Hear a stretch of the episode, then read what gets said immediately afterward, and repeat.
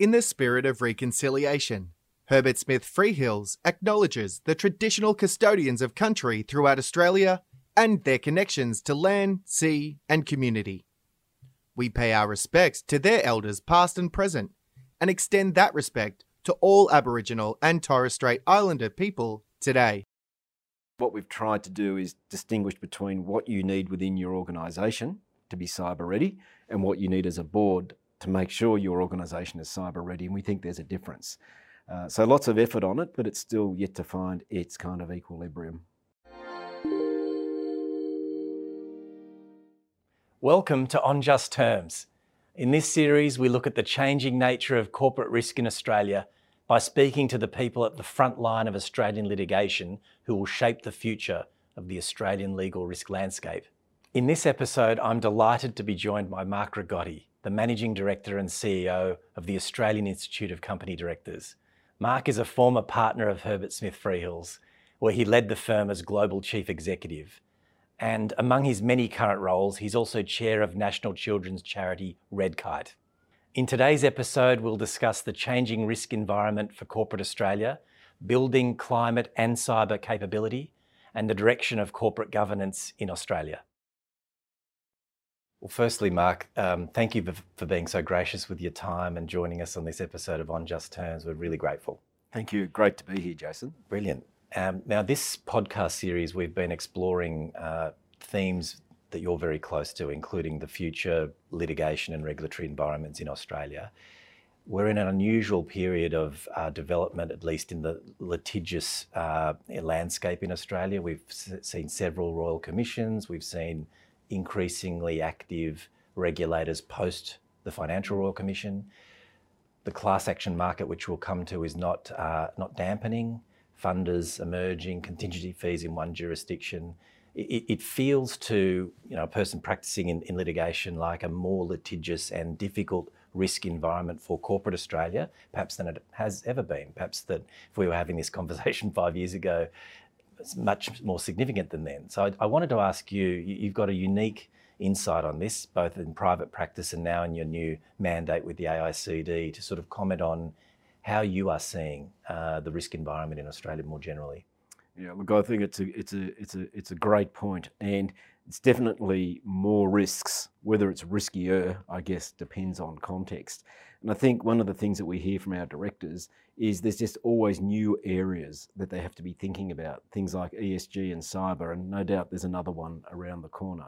So, kind of balancing that with their traditional duties of monitoring performance and focusing on long term growth with all these new areas comes in, in over the top, makes it complex and um, makes it feel like there's more there's more risk to manage.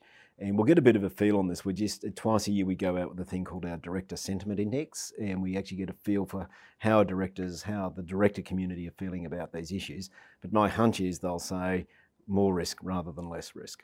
Yeah, that, that completely resonates. I want to ask you about directors. J- just one um, interesting point that you've just triggered in me, which is is your sense, uh, not, not just from your current role, but from your deep experience with boards, that um, the balance between boards spending time on compliance activities, making sure they're complying with the law or regulations, as opposed to the more entrepreneurial, accretive of value, shareholder uh, return type issues. Uh, I imagine most boards are spending a lot of time. They do. They, they genuinely struggle with that, and um, I think there's probably a perception, backed up by a whole lot of anecdotal evidence, that at least in public markets, that balance is out of kilter. The requirements are such that more time is spent on compliance than on creating shareholder value.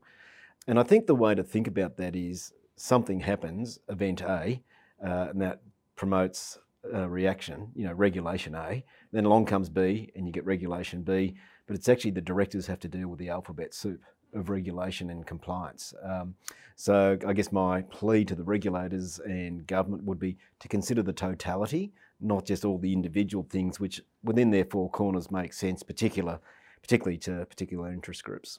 It's a great point, and, and that's a nice segue into what all of that increased risk or more risk means for the immediate priorities for Australian directors. I imagine this is something you're looking at now as you acclimatise to your new role. If you're stepping back on the balcony looking over the landscape in Australia, are there particular priorities that you would say for directors in our country that, that need to be front and centre of, of their, their thinking? I think so. Um, the, the, stakeholder capitalism model, I think, is being validated. So getting your head around what that means for the company that you that you're leading, that you're governing. And we issued a practice note on this, which has had a record number of downloads. Just really practical kind of guidelines about how you take into account the various stakeholders that are relevant to the business you're, you're looking after. And then climate and cyber are the other two that we've identified this year. They're, they're probably the three that are front of mind. Having said that, context is everything. So if we were joined by a director colleague today from a particular sector, a particular industry, I'm sure they would say there's other things on their mind. If there was an energy company here, they're probably worried about market pricing and various other things. And some would be agnostic to sector, I imagine, Could shareholder be. class action risk. Or, yeah. Mark, the one of the major topics on the landscape for corporate Australia is how we how we uh, in a, in Australia but globally are adjusting to cybersecurity mm. risk, and and of course Australia follows trends globally, and we're already seeing significant litigation offshore. Here's my question: there, there seems to be a high high level of awareness of this area of risk. Yep. Uh, possibly, I think the statistics show a lower level of preparedness within corporate Australia mm-hmm. for dealing with the consequences. And we're going to have regulators far more scrutinous of breaches in that space. Probably private litigation lagging a little bit behind just at the moment. I wanted to get your take on the Australian corporations' approach to cyber risk and where we sit in terms of levels of preparedness. Look, I think through the director lens, which is probably what I can speak to, I think there's a feeling that everyone's gearing up. Uh, but what's coming to boards is technical and it's heavily jargon laden and it really is management level preparedness or capability building. You need something a bit different at the at the, the board level, but everyone's everyone's finding their way through this. Certainly on the agenda, capability is being built, but it just takes time. It just takes time, and uh, we we the AICD are uh, issuing a, a, a, report and some governance principles for cyber uh, in October with a with a joint venture partner. Uh, so watch out for that. But what we've tried to do is distinguish between what you need within your organisation to be cyber ready and what you need as a board to make sure your organisation is cyber ready. And we think there's a difference. Uh, so lots of effort on it, but it's still yet to find its kind of equilibrium. That, that sounds a little bit analogous to, but perhaps we're more advanced in the climate space. Um, cl- climate risk, there's been a, a definite lag, both regulatory and and I suppose private litigation, and we're now seeing class actions move into that space. Mm. Um, it's probably good that we've got some legislative clarity around what our policy is going to be in Australia. Mm. Probably good to have certainty. Um, again, stepping back, just getting your perspectives on how corporate Australia is responding to our move into a low carbon economy. Oh, look, I think, frankly, corporate Australia is leading it. Um, until recently, has been well ahead of government on this issue. That's not a bad thing, but it's it's different to say the experience in in Europe, and that has meant thinking about what you do. I get a little bit of the advice and the thinking that's going on at the AICD is companies just need to be serious and really need to be careful about making ta- statements around targets if they don't have the, the, capacity to deliver into it. Otherwise, you know, there's going to be a whole lot of greenwashing claims, and that's where the litigation risk will get will get crystallised. Um, uh, the other side of it is, is again, it's around capability building. Um, there is a lag in building that level of capability at expert level, management level, board level.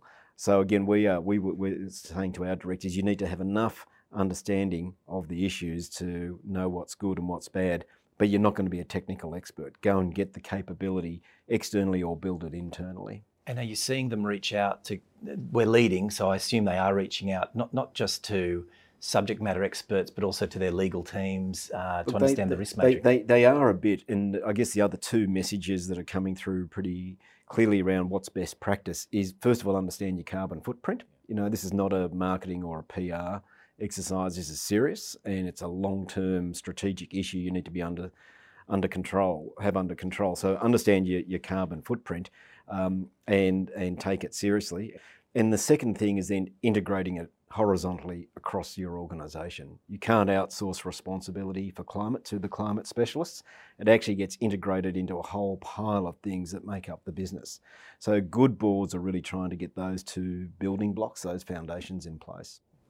Mark, there's a, um, there are theories about the impact of this heightened risk uh, environment on the enthusiasm of directors to take board roles. Um, a, popular theory, which you might be able to debunk, is that it, is class action litigation or the risk of, I guess, corporate governance class actions, shareholder class actions, uh, of such an impact that it's actually dampening the enthusiasm of good candidates to join boards, or is it something else that's happening there? Yeah, it's, it's hard to be definitive. Uh, I guess as a generalisation, I think that uh, class actions and particularly securities class actions are not necessarily dampening um, uh, appetite for directors to take public boards on.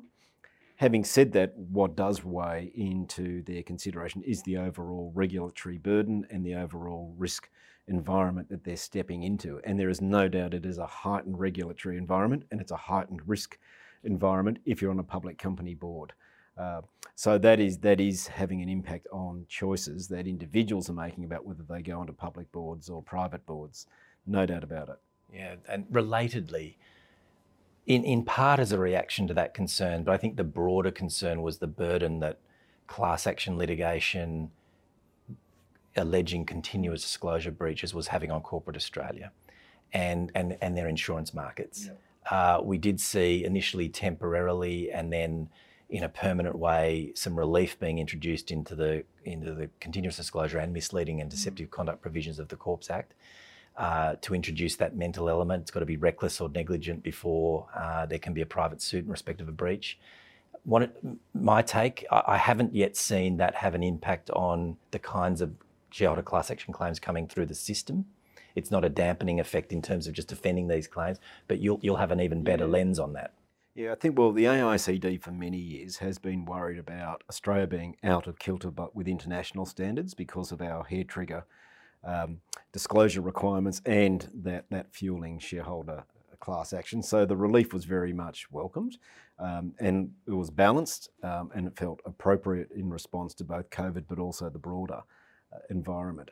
So we were supportive of that and we'll engage with the government on the review that's coming up early next year. I think that's good to take stock. Having said that, I don't, I'm not aware of and haven't seen any evidence that disclosure is worse because of the, the changes that were put through. Um, the mental element and the, the recklessness, etc., seems to be a sensible test. It'd be good to get some judicial thought on that in due, in due course, but that seems to be pretty sensible and pretty in line with what we see in other jurisdictions. So, for mine, the changes were good and proportionate, and at the same time acknowledging that class actions give a legitimate source of access to justice for those that might not otherwise be able to, to, to, to avail themselves of that. Mark, there's a word that as a litigator uh, we did not focus on deeply uh, a decade ago, maybe even five years ago, which is culture. Uh, although post Royal Commission, corporate culture has become an extremely important aspect of risk assessment for Australian corporations, as you know better than me. And we actually are seeing private litigation where the allegations are based on the failure of the Australian corporation to create an environment that's consistent with good culture, safe workplace, free from bullying and harassment. Uh, that's just one aspect of culture. But I did want to just give you an opportunity to comment on, uh, in your new role, uh, the importance of corporate culture and, and, what is changing in that space. Yeah, look, um, I, I, think the focus on culture is a really good thing. Both from my past leadership roles, I've always thought culture was the important thing. It was Peter Drucker who said, you know, culture eats strategy for breakfast. And we got a big focus on culture internally at AICD, but also in helping our directors try and develop positive, healthy cultures within their organisations. For me, it sort of boils down to three things. Uh, the first is, and it's like good health. Uh, first of all, culture is important and you need to declare it. Uh, second is, you're always working on it. You've always got to be tending to it and making sure the culture is healthy. And the third thing is, is to focus on not best practice, but what's fit for purpose. What's the right culture for you at this point in time of, uh, for your organisation, and not frankly get seduced into what the latest fad or the latest kind of quotes best practice is. So they'd be my three sort of thoughts around culture, but it is important. And I imagine driving conversations in Australian boards uh, all the time at the moment. It is. The uh, boards are very focused on culture. It's something that, they, and it's it's a hard topic. You know, it doesn't come in a spreadsheet. It's not a number it's actually something that you need to sort of dig into and you know, highly contextual. Mark, I wanted to end on, and thank you for being so gracious with your time uh, on this.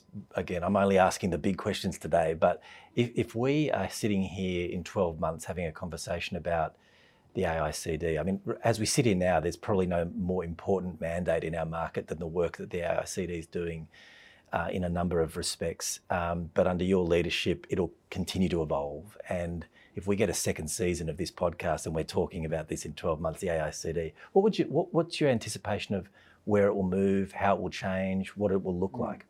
Well, you will have done the course and joined. um, uh, but our, our, purpose is to improve society through world class governance, and it's just infused through the organisation. I've never been in a place which is more aligned around its purpose. It is not a directors club driven by self-interest. It's very much driven about making a positive contribution to all of Australia and all Australians through governance, through lifting our capability in governance. So in 12 months' time, it'd be great if we can learn from when things go wrong, but we can also learn from when things go right and bring more of that sort of learning into, into, into the narrative around governance instead of being obsessed by what happened in the past around what went wrong actually be obsessed about making the future by drawing on what went well.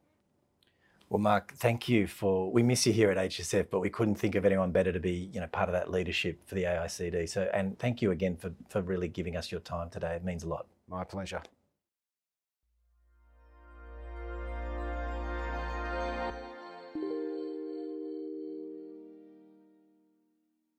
You have been listening to a podcast brought to you by Herbert Smith Freehills.